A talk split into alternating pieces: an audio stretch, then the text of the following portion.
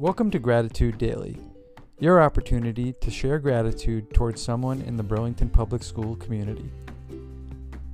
Remember that having gratitude and not expressing it is like wrapping a present and not giving it. That's from William Arthur Ward.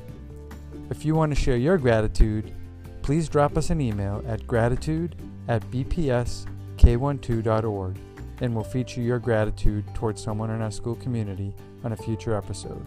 Thanks for listening.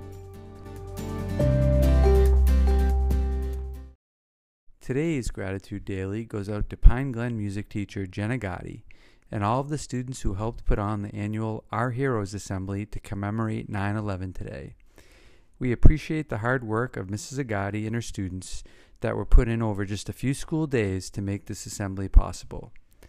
This yearly assembly at Pine Glen is a great reminder to all of us in the school district at our good fortune in having such a strong police and fire department to keep us safe on a day to day basis.